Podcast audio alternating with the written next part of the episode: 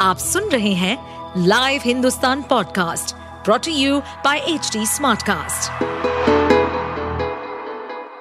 नमस्कार, ये रही आज की सबसे बड़ी खबरें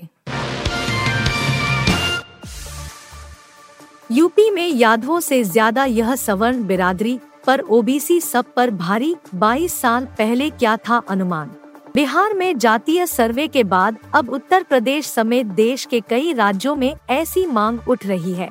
सामाजिक न्याय के नाम पर राजनीति करने वाले कुछ दल इसे लेकर उत्साहित है और उन्हें लगता है कि इससे कुछ फ़ायदा हो सकता है। उत्तर प्रदेश में सपा नेता अखिलेश यादव भी लगातार यह मांग उठाते रहे हैं। इस बीच 22 साल पुरानी एक रिपोर्ट की भी चर्चा हो रही है। जिसे राज्य में पिछड़ों की स्थिति के आकलन के लिए गठित किया गया था। 2001 में हुकुम सिंह पैनल गठित हुआ था और उसने जो रिपोर्ट दी थी, उसके मुताबिक राज्य में ओबीसी की आबादी चौवन दशमलव शून्य पाँच फ़ीसदी थी, जो उन्नीस सौ इक्यानवे के इकतालीस फ़ीसदी के मुकाबले काफ़ी ज़्यादा थी। इसकी वजह यह थी कि उत्तराखंड राज्य का गठन हो गया। और उसके चलते एक बड़ी सवर्ण आबादी पहाड़ी राज्य में चली गई। इसके अलावा ओबीसी की सूची में 24 नई जातियों को भी शामिल करने से ऐसी स्थिति हुई हालाँकि इसके बाद भी यूपी की स्थिति बिहार से थोड़ी अलग है और यहाँ ओबीसी भारी ज़रूर है, लेकिन सवर्णों की आबादी भी करीब 20 फ़ीसदी मानी जाती है हुकुम सिंह पैनल की रिपोर्ट के मुताबिक राज्य में सवर्ण जातियों की आबादी 18 से 20 फ़ीसदी है। इसमें भी सबसे ज़्यादा आबादी ब्राह्मणों की 12 से 14 परसेंट है, जबकि ठाकुर राज्य की कुल आबादी के साथ से 8 फ़ीसदी के बराबर है। ब्राह्मणों के बाद ओबीसी की सबसे ज़्यादा संख्या वाली बिरादरी यादव का नंबर आता है। राज्य में यादवों की संख्या 9 से 11 फ़ीसदी तक है। जबकि चौवन ओबीसी वर्ग में देखा जाए तो उसकी हिस्सेदारी 19 से 20 फ़ीसदी की है। वहीं अनुसूचित जातियों में जाटव सबसे अधिक है। यही वजह है कि सूबे की दलित राजनीति जाटवों और ओबीसी राजनीति यादवों के इर्द गिर्द ही रही है।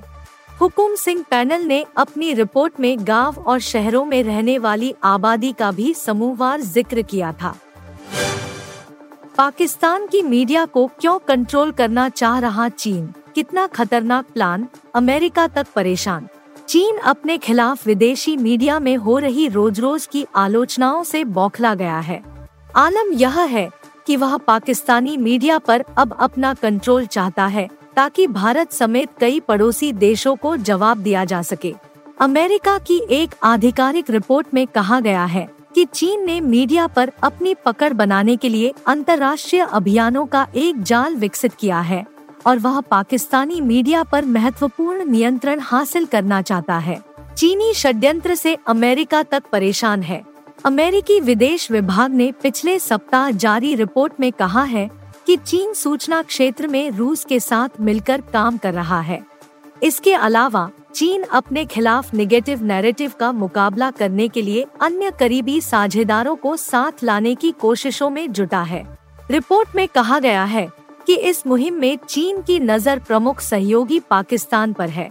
रिपोर्ट में कहा गया है कि बीजिंग ने पाकिस्तान से दुष्प्रचार से निपटने में सहयोग करने को कहा है, जिसमें चीन पाकिस्तान आर्थिक गलियारा मीडिया फोरम भी शामिल है। रिपोर्ट में कहा गया है कि बीजिंग और इस्लामाबाद सीपीसी मीडिया फोरम का उपयोग प्रोपेगेंडा और दुर्भावनापूर्ण दुष्प्रचार से निपटने के लिए करते हैं।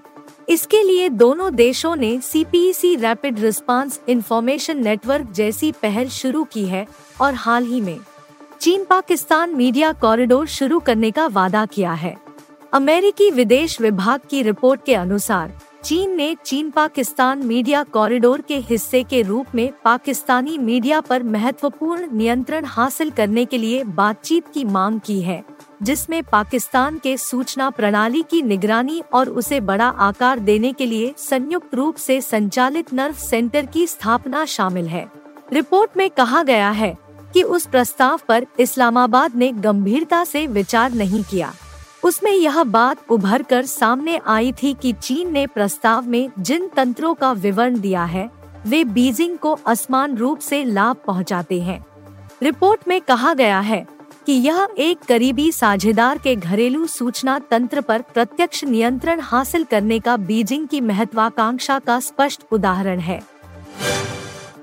संजय की गिरफ्तारी के बीच सिसोदिया को मिलेगी राहत? एससी ने रिश्वत पर एड से पूछा सबूत कहाँ है। दिल्ली के कथित शराब घोटाले को लेकर आम आदमी पार्टी के वरिष्ठ नेता संजय सिंह की गिरफ्तारी के बीच सुप्रीम कोर्ट में मनीष सिसोदिया की जमानत याचिका पर सुनवाई चल रही है। न्यायमूर्ति संजीव खन्ना और एस वी एन भट्टी की पीठ सिसोदिया की जमानत याचिका पर दलीलें सुन रही है। शराब घोटाले में गिरफ़्तार पूर्व उप मुख्यमंत्री को हाई कोर्ट ने जमानत देने से इनकार कर दिया था। मनीष सिसोदिया की तरफ़ से पेश हुए वरिष्ठ वकील अभिषेक मनु सिंघवी ने सुप्रीम कोर्ट को एक खबर के बारे में बताया जिसमें कोर्ट ने कहा था कि आपको आरोपी क्यों नहीं बनाया गया। Additional solicitor general S P Raju ने सुप्रीम कोर्ट को बताया कि उनसे मीडिया ने सवाल किया था और यदि सबूत है तो किसी को छोड़ा नहीं जाएगा।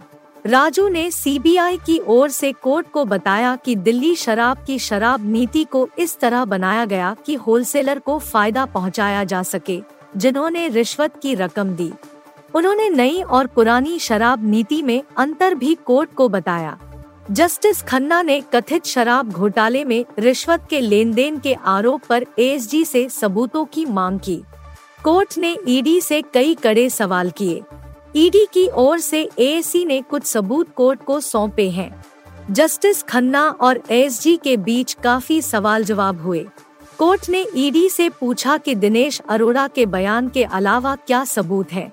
हालाँकि कोर्ट ने यह भी माना कि मनी ट्रेल का पता लगाना मुश्किल है, लेकिन यही ईडी की क्षमता की परीक्षा होगी। उच्चतम न्यायालय ने दिल्ली के पूर्व उप मुख्यमंत्री मनीष सिसोदिया की जमानत याचिका पर सुनवाई करते हुए बुधवार ईडी से गुरुवार तक यह बताने को कहा था कि जिस राजनीतिक दल को दिल्ली शराब नीति घोटाले में लाभार्थी बताया जा रहा है, उसे पीएमएलए के तहत आरोपी क्यों नहीं बनाया गया? कोर्ट ने ईडी और सीबीआई का पक्ष रख रहे एसवी राजू से पूछा कि पूरा मामला यह है कि पैसा एक राजनीतिक दल को गया और वह राजनीतिक दल अभी भी आरोपी नहीं है। पीठ ने राजू से पूछा, आपके अनुसार यदि पार्टी घोटाले की लाभार्थी है तो उसे आरोपी क्यों नहीं बनाया गया? पीठ ने आगे कहा कि जहाँ तक नीतिगत फैसले का सवाल है, भ्रष्टाचार निवारण अधिनियम तभी लागू होगा जब रिश्वतखोरी या बदले की भावना का कोई तत्व हो। खतरे में इमरान खान की जान सबसे खराब कोठरी में किए गए बंद वकील का चौंकाने वाला दावा। पाकिस्तान के पूर्व प्रधानमंत्री इमरान खान की ज़िंदगी को खतरा है। उन्हें जेल की सबसे खराब कोठरी में बंद किया गया है। ये चौंकाने वाला दावा खुद इमरान खान के वकील ने किया है।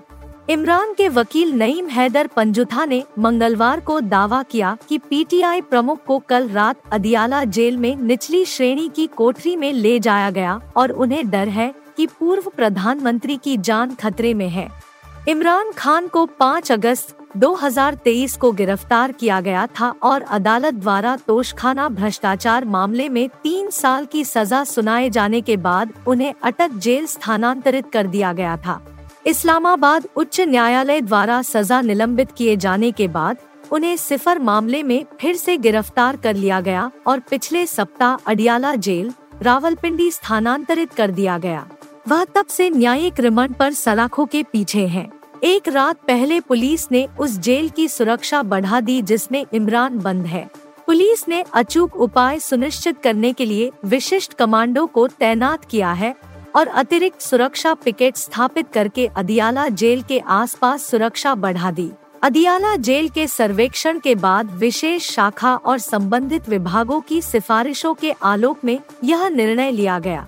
इस्लामाबाद में पत्रकारों से बात करते हुए इमरान के कानूनी मामलों के प्रवक्ता पंजुथा ने कहा कि इमरान की पत्नी बुशरा बीबी ने आज अदियाला जेल में पूर्व प्रधानमंत्री से मुलाकात की। उन्होंने दावा किया, इमरान खान की जान को खतरा है। इमरान को धीमा जहर दिया जा सकता है।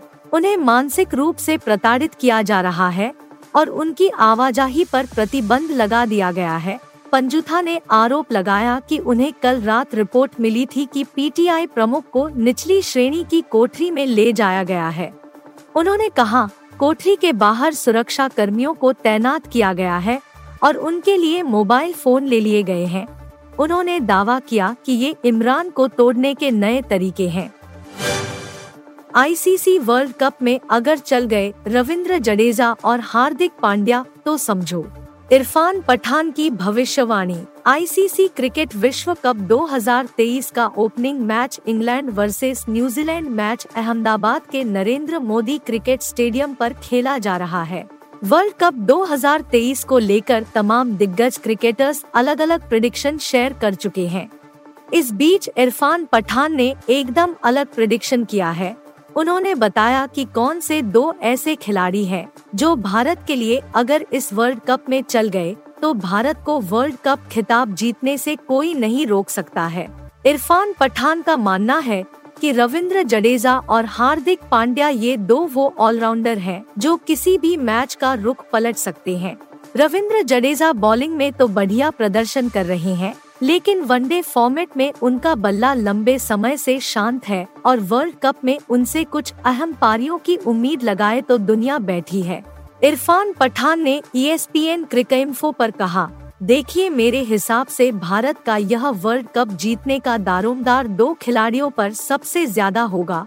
एक रविंद्र जडेजा और दूसरे हार्दिक पांड्या। जडेजा की बैटिंग की फॉर्म अहम होगी। गेंदबाजी फॉर्म और फील्डिंग तो हम देख ही रहे हैं। वहीं हार्दिक बीच के ओवरों में आकर विकेट निकालते हैं। इसके अलावा जल्द विकेट गंवाने पर पारी को भी संभालते हैं। हार्दिक पांड्या जैसा फास्ट बॉलिंग ऑलराउंडर किसी भी टीम के लिए बहुत अहम होता है। भारतीय टीम के लिए इन दोनों का प्लेइंग इलेवन में खेलना लगभग तय ही है। जडेजा अगर बैट से भी फॉर्म में आ जाते हैं तो ऐसे में वर्ल्ड कप में वह टीम इंडिया के लिए बहुत अहम साबित हो सकते हैं। भारत को वर्ल्ड कप 2023 में अपना पहला मैच 8 अक्टूबर को ऑस्ट्रेलिया के खिलाफ खेलना है। इंडिया वर्सेस पाकिस्तान मैच 14 अक्टूबर को अहमदाबाद के नरेंद्र मोदी स्टेडियम खेला जाना है। आप सुन रहे थे हिंदुस्तान का डेली न्यूज़ रैप, जो एच टी स्मार्ट कास्ट की एक बीटा संस्करण का हिस्सा है। आप हमें फेसबुक ट्विटर और इंस्टाग्राम पे एट एच टी या podcasts@hindustantimes.com पर ईमेल के द्वारा सुझाव दे सकते हैं। इस पॉडकास्ट पर अपडेटेड रहने के लिए हमें फॉलो करें एट एच टी हम सारे मेजर सोशल मीडिया प्लेटफॉर्म पर मौजूद हैं और ऐसे पॉडकास्ट सुनने के लिए log on to www.htsmartcast.com.